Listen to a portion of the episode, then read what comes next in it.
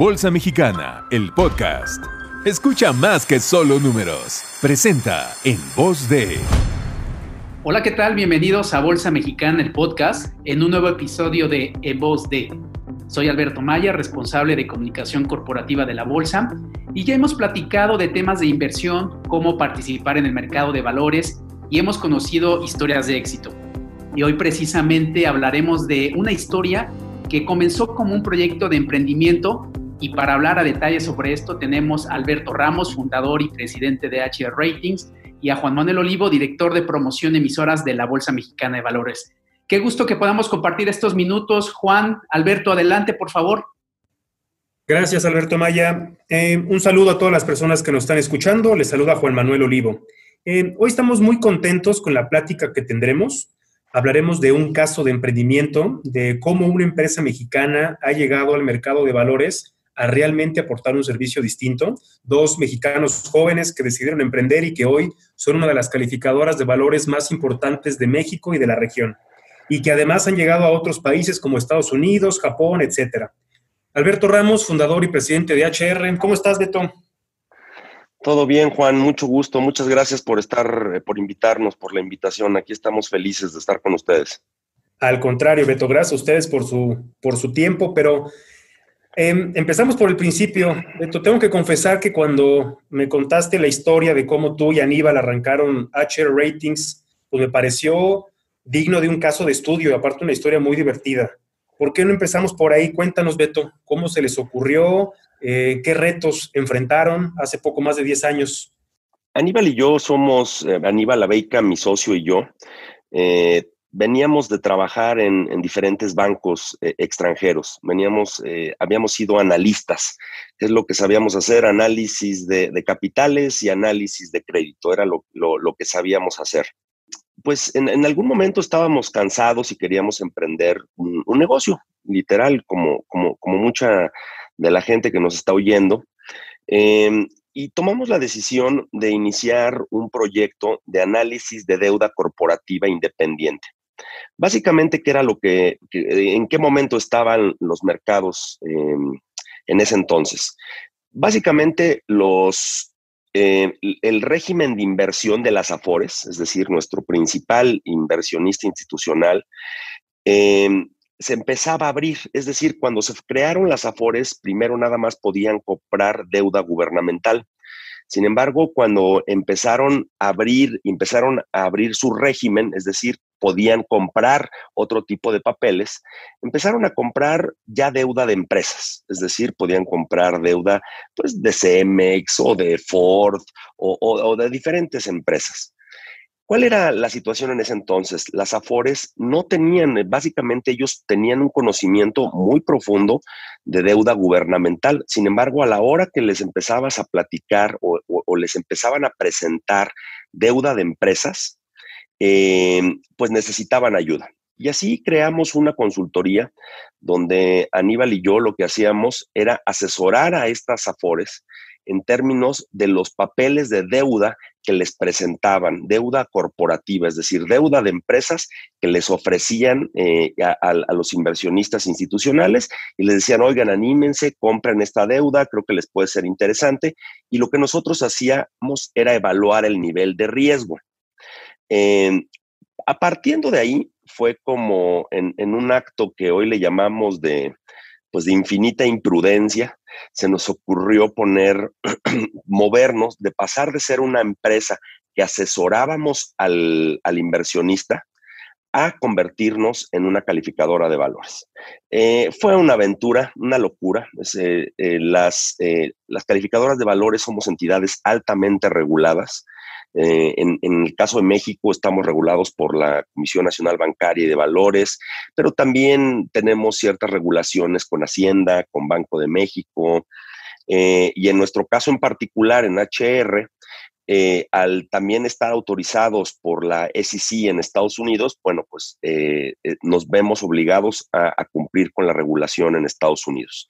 Entonces, em, el, proceso de autorización no fue trivial, fue un proceso el, primer día que llegamos, lo recuerdo muy bien, eh, a la Comisión Nacional Bancaria. En ese entonces había una circular relativamente pequeña que te decía oye, a ver, tú requieres para ser una calificadora, pues un código de conducta, un manual de análisis, un manual de recursos humanos y todo aquello que la Comisión Nacional Bancaria y de Valores considere necesario. Em, ese detalle fue un detalle complejo, lo cual pues, nos llevó casi cuatro años el, lograr obtener nuestra autorización. Em, y bueno, pues eh, finalmente nuestro, nuestra entidad reguladora estaba cumpliendo el papel de, no permitir que cualquier participante, cualquier eh, persona se convirtiera en calificadora. Sin embargo, eh, pues después de mucho esfuerzo y demostrarles que teníamos el conocimiento, los manuales, las metodologías adecuadas para poder operar, eh, logramos eh, obtener esta autorización para ser una, calificadora de valores 100% mexicana. Muy buena historia, Beto. Yo creo que me, gustó lo que decías de la imprudencia, ¿no? Luego en ocasiones las cosas se, se, van dando de alguna manera que ni te imaginabas, ¿no? De poner una firma independiente, dar el siguiente paso, enfrentarte a una manuales operativos, regulación, compliance, pero como sea, las cosas se van dando y yo creo que ahí también el mensaje es en muchas ocasiones aventarse, ¿no? Quitarnos esos miedos, pero ¿por qué no nos platicas esto para las personas que nos están escuchando en palabras sencillas? ¿Qué es una calificadora de valores? Sí, claro. Juan, mira, eh, calificadora de valores lo que hace son análisis de calidad crediticia, análisis y opiniones de calidad crediticia. Básicamente lo que nosotros hacemos es que cuando una empresa va a emitir deuda en, la Bolsa Mexicana de Valores. Nosotros evaluamos el riesgo de esa deuda, y es decir, puede ser un nivel triple A eh, con, una escala donde el nivel triple A es el nivel menos riesgoso, es decir, la probabilidad de que te pague esa deuda es prácticamente el 100%. Y indudablemente, pues hay niveles más, eh, poco a poco, niveles de riesgo eh, que van incrementándose, ¿no? Van de los niveles del triple A, doble A, eh, A's, triple B's, dobles B's, B's, C's y el último es el D. El nivel de D ya es cuando la empresa ya no pagó, ya no pudo pagar sus deudas y tiene, hizo un default. Em, entonces, básicamente lo que nosotros utilizamos son métodos tanto cuantitativos como cualitativos que nos permiten analizar el riesgo crediticio de la entidad que esté emitiendo deuda. Eh, te puedo poner, puede ser una empresa, puede ser un proyecto carretero, puede ser eh, deuda estatal o municipal. Y ustedes van a haber, eh, oído cómo las calificadoras también dan calificaciones a países. Eh, lo que nosotros le llamamos la deuda soberana. Esa, esa calificación es básicamente qué tan riesgoso es la deuda que emite ese país. Eh, eso es en términos generales lo que es una calificadora de valores. Muchos de los ejemplos que nos dabas, Beto, son carreteras, me imagino carreteras en México, eh, deuda soberana, pues muchos nos ubicamos la deuda soberana de México, etcétera. Pero recientemente HR eh, empezó con, presencia internacional, inclusive en Estados Unidos, donde el tamaño de mercado ya es de otra, de otra magnitud, ¿no? ¿Cómo, ¿Cómo ha sido esa experiencia, Beto? ¿Qué han aprendido de acercamiento con otros mercados? Mira, aproximadamente hace seis años, Em, en, otro eh, acto de, imprudencia, pero que también, em, pues yo creo que es de valentía y, de, mucho pues esfuerzo y trabajo, eh, decidimos que era importante estar, eh, poder estar autorizado en Estados Unidos o tener el reconocimiento del, regulador en Estados Unidos, con el objetivo de que empresas mexicanas pudieran emitir deuda en Estados Unidos. Eh, hay, varias empresas, eh, muchas empresas en el mercado que deciden em, emitir deuda allá y emiten deuda en dólares, eh, que pudieran estar calificados también por pues, la calificadora que ya los venía calificando aquí en, sus emisiones en moneda nacional. Em, fue una experiencia, bueno, ha sido una experiencia y sigue siendo una experiencia em, pues eh, compleja. Y te, voy a explicar por qué. El mercado en Estados Unidos es un mercado altamente fragmentado. ¿Y a qué me refiero con fragmentado? Tú aquí en, México, tú vas a tener eh, un grupo de inversionistas institucionales, como ya mencionábamos, son las AFORES, los fondos de inversión, aseguradoras, em, pero en general tú tienes un grupo relativamente pequeño. Eh, no sé el número, pero estaremos hablando de 30, 40, a lo mejor inversionistas institucionales que tiene el mercado mexicano, eh, donde es un mercado donde todos nos conocemos, donde sabes a quién le tienes que ir a tocar la puerta para explicarle tu calificación y él sabe también a quién le tiene que pedir. Si, si, si yo emito una calificación el y la FORE dice, oye, tengo dudas de cómo hiciste esta calificación o me podrías explicar ese nivel de riesgo que estás em, calificando, eh, va y te toca la puerta. En el caso de Estados Unidos es un mercado sustancialmente más complejo. Eh, primero, por la cantidad de tipos de activos Em, tienes deuda municipal, deuda corporativa, eh, deuda estructurada, tienes una cantidad de activos impresionantes, pero que inclusive se tienen hasta por estado. Es decir, si tú, por ejemplo, vamos a encontrar inversionistas institucionales que se especializan únicamente en comprar deuda eh, municipal de algún estado, del estado de Florida, del estado de Texas, eh, y nada más hacen eso, nada más compran ese tipo de deuda. El mercado es tan grande que tienen esa capacidad. Eh, entonces se vuelve muy especializado. O sea, si tú me dices, oye, ¿cuántos inversionistas institucionales hay en Estados Unidos? Miles miles. Esa es la realidad. Entonces, no es tan fácil ir a tocar la puerta y él explicar tu calificación a algún inversionista. Tiene que ser el inversionista muy específico el, al que te enfrentas, al que en realidad estás teniendo tú eh, para el activo específico en el que estás calificando. Ese creo que es el mayor eh, reto al que nos hemos enfrentado en, nuestra operación en Estados Unidos. Sin embargo, te puedo decir que creo que hemos sido exitosos. Em, fue un gran logro obtener ese, reconocimiento y esa autorización por parte del SEC en, en el mercado en Estados Unidos, bueno, de hecho en el mundo habemos solamente eh, nueve calificadoras eh, autorizadas eh, para operar en Estados Unidos, de las cuales extranjeras solamente habemos dos, una japonesa y nosotros. Pues sin lugar a dudas es motivo de doble orgullo, Beto, porque ya están en grandes ligas y eso, el proceso de aprendizaje, ¿no? Como decías, a un mercado mucho más profundo, pero también fragmentado, pues seguramente es muy enriquecedor. Ahora, Estamos viendo, Beto, que la, coyuntura no es sencilla, El aislamiento provocado ahora por el tema del COVID, pues ha generado un freno de mano en la economía, en las empresas, en términos de ventas, en términos de inversión, en términos de generación de empleo, un poco peor, números de desempleo que no nos gusta ver, pero que es lo que es, ¿no? Una, calificadora de valores, cuando eh, recibe todo este cóctel en la misma licuadora de datos macroeconómicos y revisa las calificaciones que previamente otorgó. ¿Qué hace la calificadora? Está en facultades de actualizar. Y te lo pregunto porque en muchas ocasiones escuchamos en las noticias que la empresa X o una empresa eh, del gobierno paraestatal X o el gobierno de X subió o bajó la calificación. Entonces, si nos puedes explicar, Beto, qué papel juegan las calificadoras en estas coyunturas complejas y a, los, a las personas que nos escuchan, ¿Eso en qué les afecta? ¿Qué ayuda? ¿Qué deben llevarse de esos mensajes? Mira, el papel de una calificadora, y qué bueno que, tocas este punto, es eh, evaluar el riesgo crediticio de estas entidades, empresas, como bien dices, estados, municipios, empresas del gobierno, durante todo el proceso que tienen emitido deuda. Es decir, si ellos emitieron una deuda el día hace tres años y yo la califiqué, o cuatro años, Indudablemente, el emitir, uno primero tiene que hacer una calificación inicial, es decir, la primera calificación, cuando el, día que emitieron la deuda, vamos a, vamos a suponer que emitieron 100 pesos de deuda.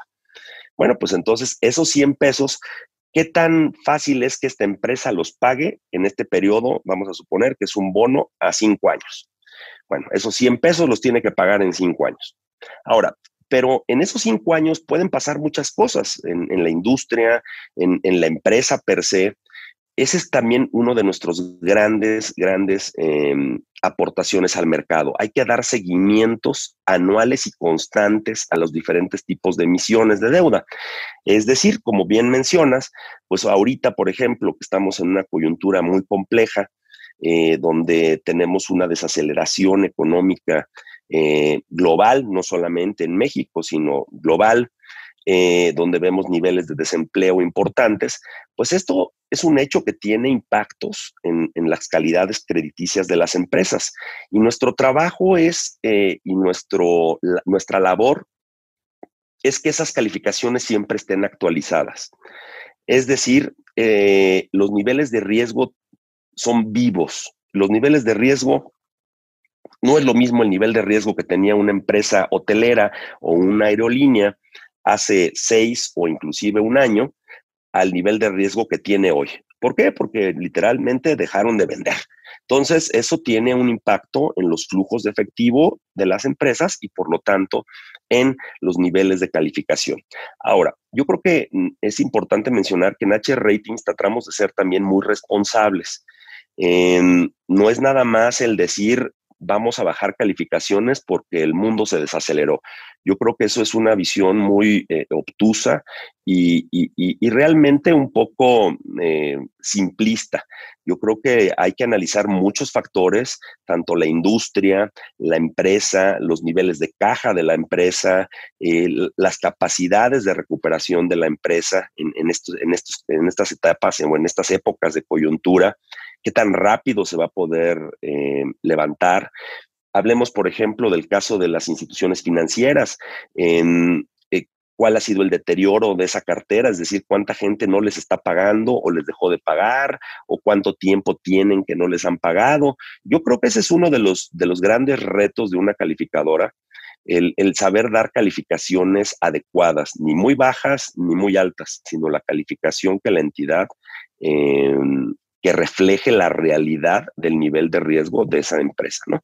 Entonces, sí, en nuestro trabajo ahorita, en esta época de, COVID, es ser muy cuidadosos y tener ese, mm, eh, esa, actualización constante que tengamos que estar eh, consistentemente en, actualizando y analizando día para, en algunos casos hay, hay, temas, por ejemplo, una carretera, pues tenemos que analizar prácticamente mensualmente cómo ha estado el flujo de esa carretera, ¿no? Si es una carretera que dejó de tener eh, peajes, dejó de, tener coches por muchas razones, es algo en lo que nosotros tenemos que estar muy atentos. Claro, Beto, porque aparte, una calificación justa, lo decías hace poco, ¿no? Ni ni alta ni baja, sino la que es, genera confianza. Y los mercados de valores, en aquellas definiciones del libro de la universidad, te decían que el mercado de valores, la columna vertebral, es la confianza basada en la información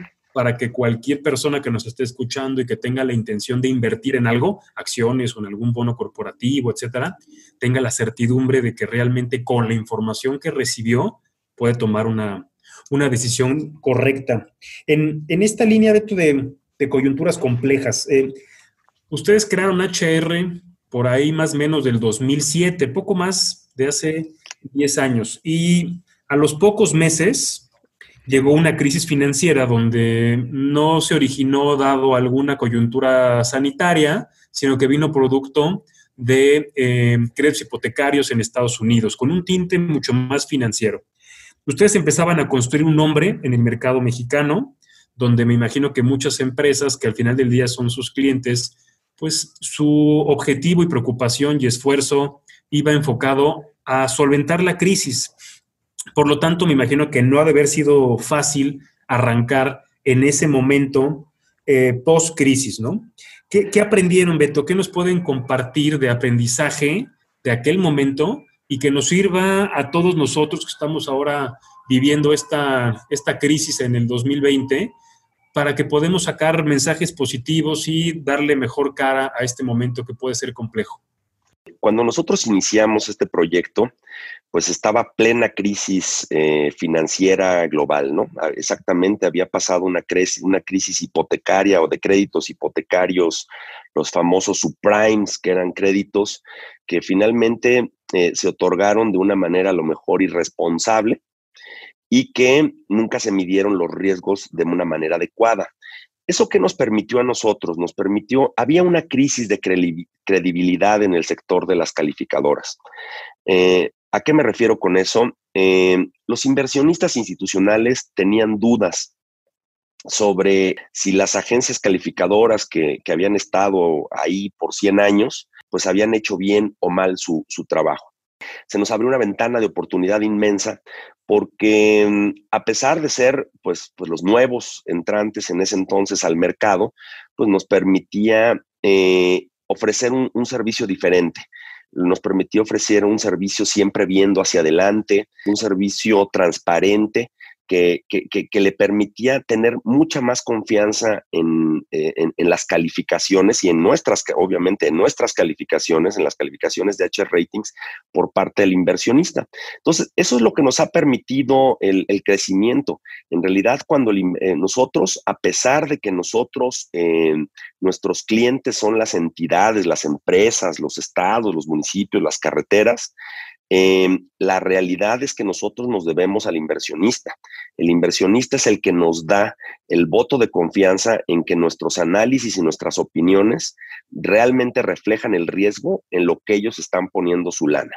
Ese creo que es el, el, gran trabajo que hemos logrado en estos, como tú dices, pues casi, bueno, 13 pues años que llevamos en este mercado, lo cual nos ha permitido hoy, bueno, pues ya convertirnos en, la calificadora más grande eh, de México en, por número de calificaciones. Nadie califica más cosas que nosotros, incluyendo eh, pues mis competidores que son extranjeros, lo cual, bueno, pues estamos muy orgullosos de este trabajo. Ahora, ¿Qué se aprende en estas crisis? Em, eh, y, un poco los, los, yo creo que las cosas que, que, se aprenden.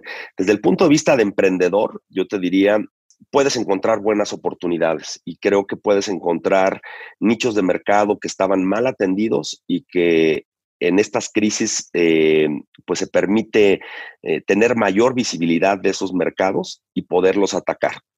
Desde el punto de vista de calificadora o de mercados financieros, yo te diría, eh, se vuelve un trabajo mucho más minucioso. El, trabajo de las calificadoras. Es un trabajo donde ahora tenemos que estar mucho más atentos a cualquier movimiento y cualquier em, el cambio eh, institucional que hagan las empresas, las empresas que antes no vendían en línea, pues ahora empezarán a vender en línea, em, la empresa que tiene restaurantes o cafés, bueno, pues ahora tendrá que vivir una nueva realidad. Creo que estas, eso es lo que se, aprende en estas crisis, que, que a pesar de que eh, pues no, no son bonitas, eh, a nadie nos gusta eh, que haya desempleo ni desaceleración económica.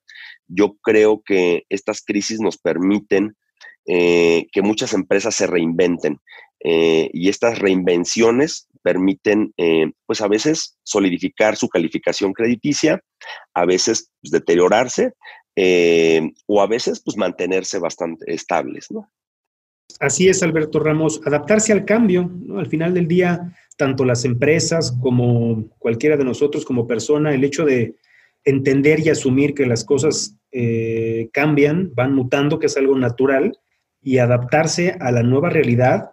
Y, el segundo tema que comentabas que me parece muy relevante es ver hacia adelante, ¿no? Siempre ser positivos y pensar que siempre están las oportunidades eh, ahí para que alguien las pueda tomar. Creo que son dos mensajes bastante buenos de lo que nos platicas, Beto. Y además, pues Hoy en día estamos viviendo una, una crisis que por supuesto cuando leemos el periódico y vemos noticias, quizás no nos encantan las noticias que estamos viendo día con día, son complejas. Sin embargo, las crisis son parte de los ciclos económicos, ¿no? Si volteamos un poco a décadas anteriores, distintos países en distintos sectores, pero estos ciclos de subidas y bajadas es parte de la economía.